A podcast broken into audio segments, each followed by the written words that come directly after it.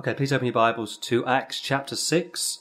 Acts chapter 6, and uh, just a very quick recap in case you've missed the last several chapters. And uh, from chapter 1, we saw the Holy Ghost was mentioned five times, and the ministry of the Holy Ghost was, of course, to testify to the world that they are sinners, to put sinners into the body of Christ, and to draw all men under the triune God. Five times he's mentioned, and yet Muslims will tell you that the Holy Spirit found explicitly in the Word of God is in reference to Muhammad, which of course is ridiculous. On top of that, we saw from Acts chapter 1 how the Lord Jesus Christ was carried up into heaven, and that was also found in Luke 24. And of course, Dr. Luke wrote the Gospel of Luke and Acts of the Apostles, and I think it's quite possible that at least one angel carried him up into heaven. It could be either Michael or Gabriel. And we also discover from 1 Thessalonians chapter 4 how when the Lord comes back to meet his church in the air, in space, he leaves heaven with the shout of the archangel. So it's very interesting to read these verses very carefully. From chapter 2, verse 11, we saw at least, I think, nine groups of people that were in Jerusalem. It says how Jews from every part under heaven were present during the launch of Pentecost, the launch of the church, the birth of the church, and one group that were at Pentecost were the Arabians, Gentile proselytes to Judaism, and that shows me very clearly that a good 600 years before the birth of Muhammad, you've got a group of Arabians in Jerusalem that are hearing the gospel preached to them. And it's quite possible, if not rather probable, that some of those Arabians got saved and went back to their parts of the Middle East and explained to their friends and families the gospel of the Lord Jesus Christ, and that shows you how quickly the gospel spread, very much like wildfire. We saw from chapter 3, verse 24, how Samuel is cited as one of the prophets who was uh, put forward by Peter to declare that the Lord was going to come. And it's interesting that Peter starts with Samuel, and it came to me last night why he starts with Samuel, because Samuel was the prophet that first of all saw the first king of Israel, and he was told to anoint Saul, of course, and Saul or Saul wasn't the Lord's first choice. In fact, he wanted to continue to reign over the people of Israel, but the people of Israel said, No, we want a king to rule over us. We want a king to go out and fight our battles. We want a king that we can look up to. And you think of the Catholic Church, how they want their Pope to fight their battles for them. They want a figurehead, a literal figurehead. And of course, we don't have a figurehead at this ministry. We have the Lord Jesus Christ. He's our high priest and king. But Samuel was grieved and he says to the Lord, They have rejected you. Uh, it's breaking my heart. And the Lord says, Yes, that's true. But they haven't rejected you, Samuel. They rejected me. But God often explained to them the consequences of rejecting myself, and that pictures the Jews of the Old Covenant rejecting God the Father, whereas the Jews of the New Covenant are going to reject God the Son. And that's why I think Peter is citing Samuel, who oversaw the great apostasy. And yet, after anointing Saul, he is given the opportunity to anoint King David, a man after God's own heart. So it's very interesting how Peter, under the inspiration of the Holy Spirit, is explaining to the Jews why this has occurred. And what do they say? The one thing that men never learn from history is that men never learn from history. But it's tragic to see the Jews back in the Old Covenant rejecting God the Father, and here their spiritual children are rejecting God the Son. Also, from chapter 4, verse 2, the term preached through Jesus, a very interesting expression. And if you cross reference that to John 14, 6, no man cometh unto the Father but by me or through me, it does demonstrate the exclusivity of the Lord Jesus Christ. You may think you have the truth. You may have a burning bosom or burning sensation in your bosom. You may be part of a system or religion which thinks they are correct, but the truth of the matter is there is a way which seems right unto a man, but the ends thereof are the ways of death. You might think you have the truth, but examine yourself. And that's why Peter told us in uh, chapter 4, verse 12 Neither is there salvation in any other, for there is none other name under heaven given among men whereby we must be saved. You can't miss it. There's only one way to be saved, and that's to a sinless man. That sinless man, of course, is the Lord Jesus Christ. And then last time we ended off in Acts chapter 5, very sad accounts of a couple of saved people, a husband and wife team, And after reading the first five chapters of Acts this morning and last night, I think it's rather clear to me that Peter knew that Sapphira would be cut down dead the moment she too lied like her husband had done. He gave her the chance to come clean along with her husband, but she decided to continue in this conspiracy. And the minute she finishes lying to Peter, the young men arrive, find her dead, and they take her forth and bury her by her husband. And we can't say whether they dug Sapphira's plot at the same time. The text doesn't tell us that. But nevertheless, it's my understanding that the moment she lied to Peter, he knew what was going to occur, and she's cut down dead in her prime. And that shows again how holy the Lord is, how the Lord will not tolerate sin of any kind, and that would have sent shockwaves throughout the early church. So, chapter 5 will end with the death of two people, and chapter 6, going into chapter 7, will also mark the church's first martyr. But let's start today's broadcast, if you may, and we hope the Lord will bless this broadcast and it will be a great blessing to those that are listening to this around the world. And let's start, if we may, in verse 1. And in those days, when the number of the disciples was multiplied, there arose a murmuring of the Grecians against the Hebrews, because their widows were neglected in the daily ministration. Disciple is simply in reference to a believer, whereas an apostle is in reference to an eyewitness of the Lord's ministry. An apostle was somebody that saw the Lord, and an apostle was somebody who had the supernatural Jewish uh, works, miracles, healings, visions, so on and so forth. But a disciple is simply somebody who has believed on the Lord Jesus Christ. And this is very interesting. It says how there arose a murmuring from the Grecians against the Hebrews concerning their widows who had been neglected in the daily ministration.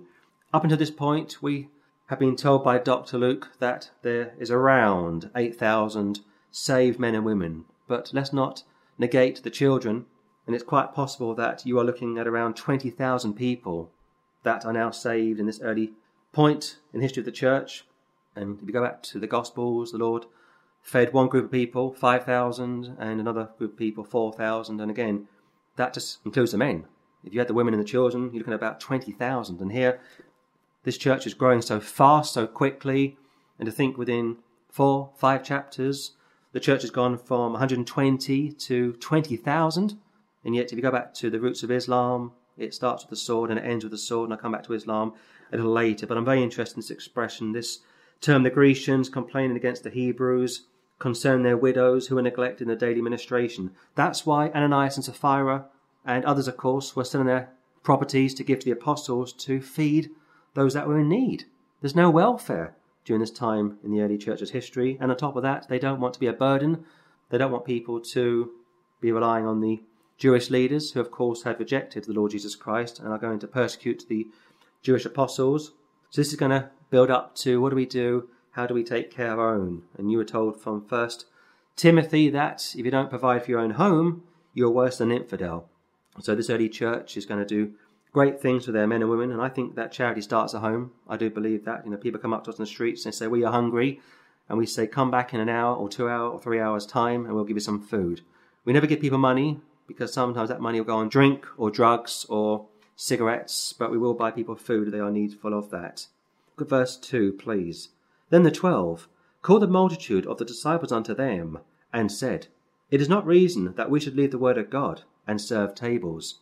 That term serve tables gives a picture of the apostles, 12 of them, almost being like waiters waiting on this group of people, widows to be precise, from verse 1. And of course, the apostles were a unique group of men. They weren't sinless, they weren't above reproach, they weren't uh, exempt from serving. And the Lord made that very clear back in the Gospels how the individual who thought he was the greatest should humble himself and become the least. But what you're going to get here is a picture of delegation.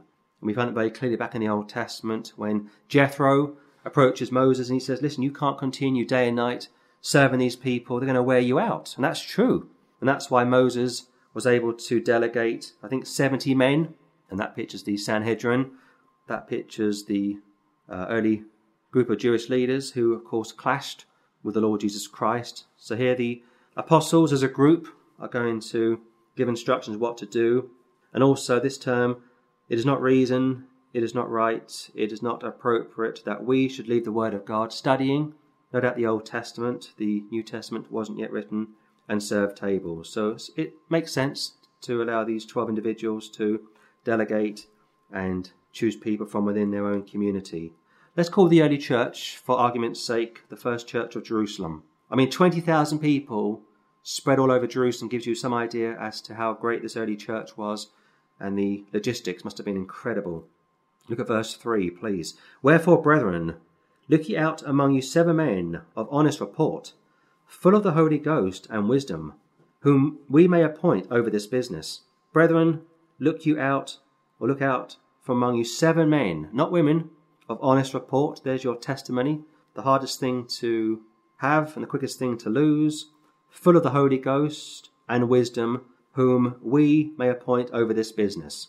So, seven men are going to be called out from among their church, from the first church of Jerusalem. And at first glance, you might think to yourself, this could be in reference to deacons. Well, I'm not so sure. I was reading 1 Timothy and 2 Timothy and Titus this morning. I don't think a deacon is what is in reference here. In fact, these seven men, I'll get to that shortly, are going to have the sign gifts. They're going to do miracles. No deacon in 1 Timothy or 2 Timothy or Titus did miracles. But what we can get from this piece of scripture is how these men are going to be chosen from within, not from without. Look at verse 4. But we will give ourselves continually to prayer and to the ministry of the word. The early church had to be led by God fearing men, spirit filled individuals who were on their knees praying. And we know from church tradition how James, the Lord's half brother, was called Camel Knees because he was always praying and he was martyred for his faith. But it makes sense to allow the apostles to pray and to read the Word of God, to study the Scriptures, the Old Testament, because if you take those men out of the equation pre the completion of the New Testament, the whole thing is going to crash. And they want to pray and give themselves continually to the ministry. And that's why we are told in 1 Timothy how the elders are worthy of double honour. In fact, please turn to 1 Timothy chapter 5, uh, verse 17.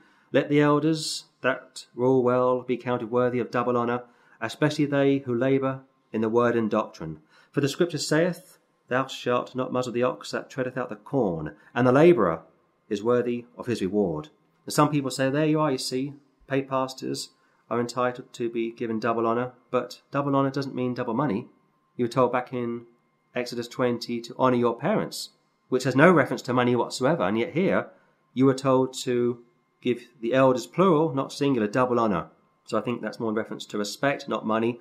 But 18, the labourer is worthy of his reward. So you can get some financial connotation there, uh, but more in reference to a gift, a love offering, uh, than a full time salary. Please go back to Acts chapter 6, one more time from verse 4. But we will give ourselves continually to prayer and to the ministry of the word.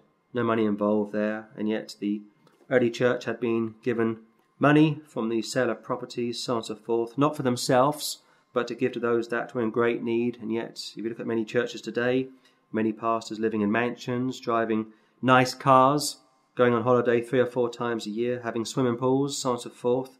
And yet, Paul told you to make your moderation be made known unto men. Look at verse 5, please. Acts 6, verse 5. And the saying pleased the whole multitude, and they chose Stephen a man full of faith and of the Holy Ghost, and Philip, and Prochorus, and Nicanor, and Timon, and Parmenius, and Nicholas, a proselyte of Antioch, whom they set before the apostles. And when they had prayed, they laid their hands on them.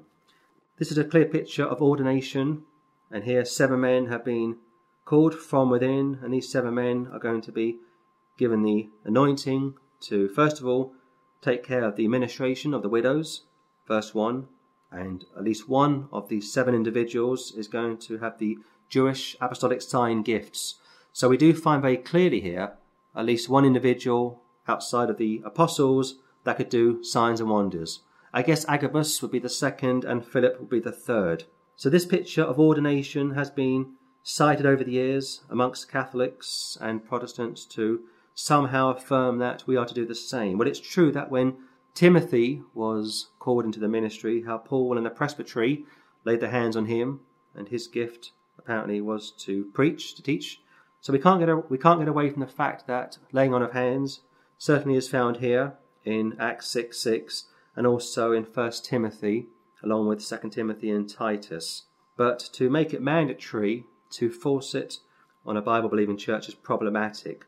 But it's found here, and as I said last time and the time before that, every part of Scripture has at least three aspects historical, doctrinal, and eschatological, and on top of that, spiritual. So I think we could, on the one hand, teach us as being applicable for today in a doctrinal sense. If you are faithful Bible believing brother and you are recognized from within your fellowship, it could be three, it could be 30, it could be 3,000 strong or 300 strong. It doesn't really matter how large it is. As I say, it could be 3 strong, 30 strong, 300 strong, or 3,000 strong. It makes no difference as to the size of the community. But if you are recognized from within, and you should be if you are a faithful brother, then others can come and put their hands on you. Let's not get beyond the context here of what we are reading here. Very much in reference, to say, to service, and on top of that, preaching to the Jews. So I won't say that these seven men are deacons. No, and I won't say they are elders either, because a deacon, according to First Timothy chapter three, is a husband of one wife, and even his wife has to meet some credentials. Whereas the elder, interestingly, from First Timothy chapter three, his wife isn't even mentioned. So I will just say this: that this group of individuals, this group of seven men, I think it's seven men we just looked at, are simply going to be raised up to do a special work. But you can carry that over to the Pauline epistles, as I say, in reference to being called into the ministry of being an elder or a deacon, and yet you won't find the one man ministry in any part of the Word of God. Verse 7 And the Word of God increased, and the number of the disciples multiplied in Jerusalem greatly and a great company of the priests were obedient to the faith. Priests? Ananias? No. Caiaphas? No. Nicodemus? Yes. Joseph of Arimathea? Yes. Just picture this for a moment. The early church are Jewish for the most part. The apostles are all Jews completely, and they are preaching to their own people. That's how salvation works. You get saved and you preach to your own people.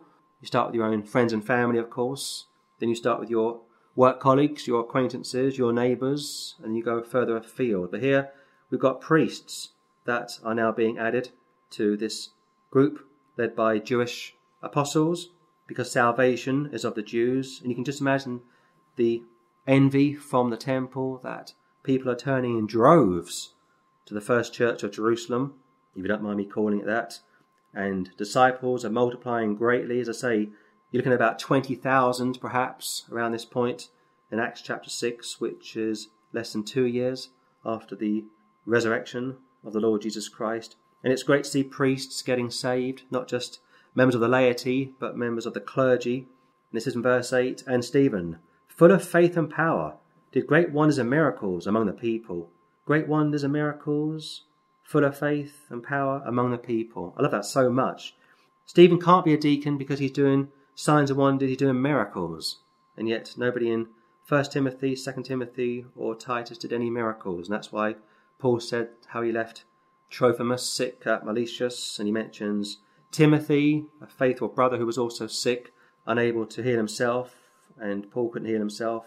And yet this man was going to do great miracles among the people, not in reference to those within the first church of Jerusalem, verse 1, verse 2, but in reference to those within his community. And I think that goes back to what I've been saying repeatedly that when you get saved, you preach your own people. You know, we need more people to get out of their churches and go onto the streets to preach to people. Don't keep it to yourselves. And Stephen, as I say, a great man of God, he's going to be the first church martyr. And some people say, wasn't John the Baptist the first church martyr? Well, John the Baptist was put to death pre the church. I mean, technically, John was an Old Testament believer. He got saved by an imputed righteousness, as did the apostles, but he wasn't born again. In fact, nobody was born again, according to Acts chapter 1, until the Holy Spirit came upon them. In fact, if you look at Acts chapter 1, it speaks about the Holy Ghost coming down uh, from heaven to a place the Lord Jesus Christ.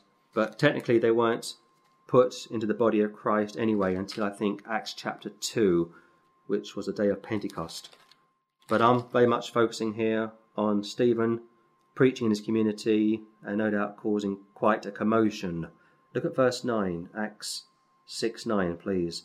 Then there arose certain of the synagogue, which is called the synagogue of the Libertines, and Cyrenians, and Alexandrians, and of them of Cilicia and of Asia, disputing with Stephen.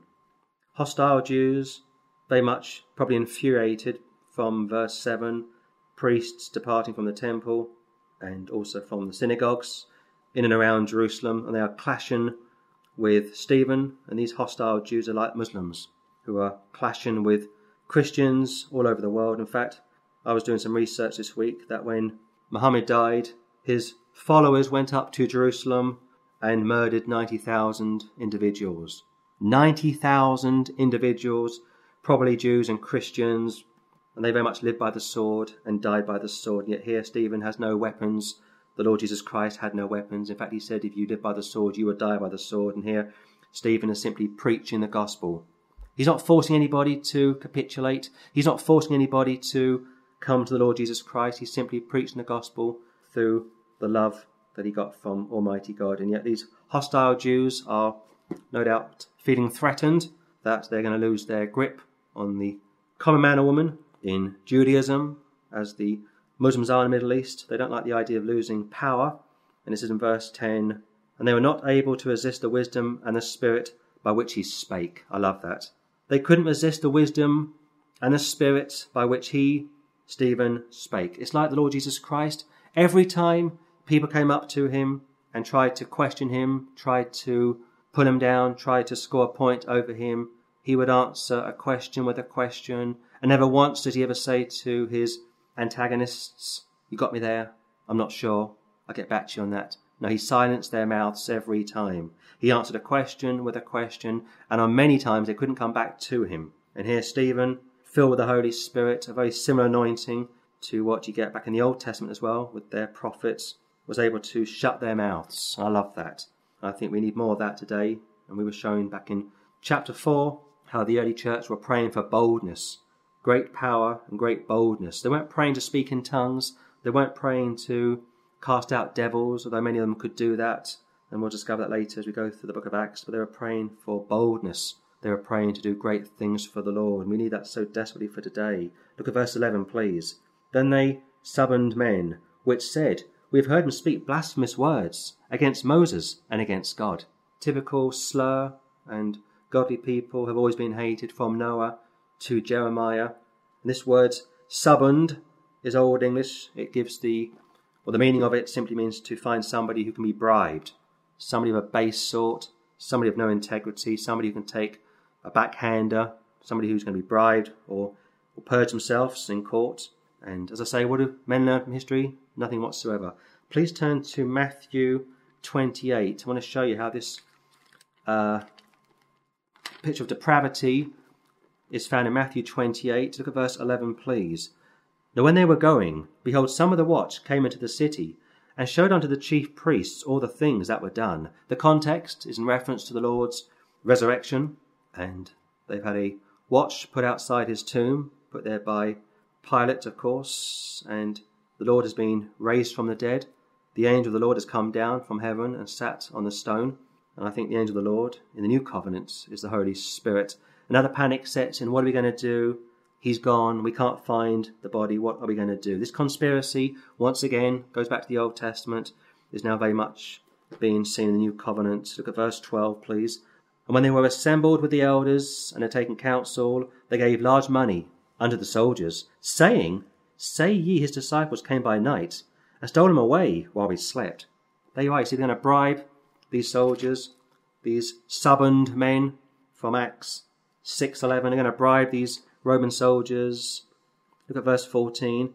And if this come to the governor's ears, we will persuade him and secure you. So they took the money and did as they were taught, and this saying is commonly reported among the Jews until this day. What a despicable thing to do. They couldn't dismiss the fact that he'd been resurrected, and what are they going to do? Well, they have to create a story, and the best way to do it is to say that the apostles came by night, stole him away, and if this comes to the governor's ears, which of course it would have done, we will secure you, we will speak up for you. Well, we're not told what happened to these uh, Roman soldiers, but there's every chance they would have been put to death, and yet the people behind them, the Jewish leaders who should have known better, are no doubt uh, going to avoid being caught out in their uh, conspiracy. They beat the rap, as they say, but don't worry, a day's coming when the Lord is going to judge everybody by every word, thought, and deed. Please go back to Acts chapter 6, and you see verse 11 one more time. Then they suborned men which said, We have heard him speak blasphemous words against Moses. Incorrect. And against God. Totally incorrect. False. In fact, it's heresy to say anything against uh, the Lord or Moses because the Lord Jesus Christ told us how the Word of God is inspired, it's been preserved. And if you speak against Moses or the Word of God, you're speaking against God. Verse 12 And they stirred up the people and the elders and the scribes and came upon him and caught him and brought him to the council and set up false witnesses, which said, This man ceaseth not to speak blasphemous words against his holy place and the law. For we have heard him say that this Jesus of Nazareth shall destroy this place, and shall change the customs which Moses delivered us. This holy place, as far as I am concerned, in the new covenant, outside of the triune God and the Word of God and the saved sinner, nothing is holy. Nothing whatsoever is holy outside of the triune God, the saved sinner, and the Word of God. But what do you expect? These men are liars, they are schemers, they've been paid by the apostate Jews to pretty much cause the death of an innocent man. And this term, Jesus of Nazareth, of course, goes back to his time on the earth, shall destroy this place and shall change the customs which Moses delivered us. No, no, no. He came to fulfill the law. And yes, it's true, he mentioned in Matthew 24 how the temple would be destroyed, but here they are simply lying, they are simply concocting up this tissue of lies to put poor old Stephen to death. 15. And all that sat in the council, looking steadfastly on him, saw his face as it had been the face of an angel. This man had an internal peace which projected an external peace. And they couldn't miss it. He was totally at peace with what was occurring. He was ready for death, this great man of God. And we'll pick it up next time in chapter 7 what happens when they put this great man to death. But 15 verses will complete Acts chapter 6, the shortest chapter so far in the book of Acts. And uh, I could say much more about this man, Stephen, but I'm out of time for today's broadcast. So next time we'll pick it up in chapter 7, and maybe I will be able to offer you some more thoughts as to this great man of God.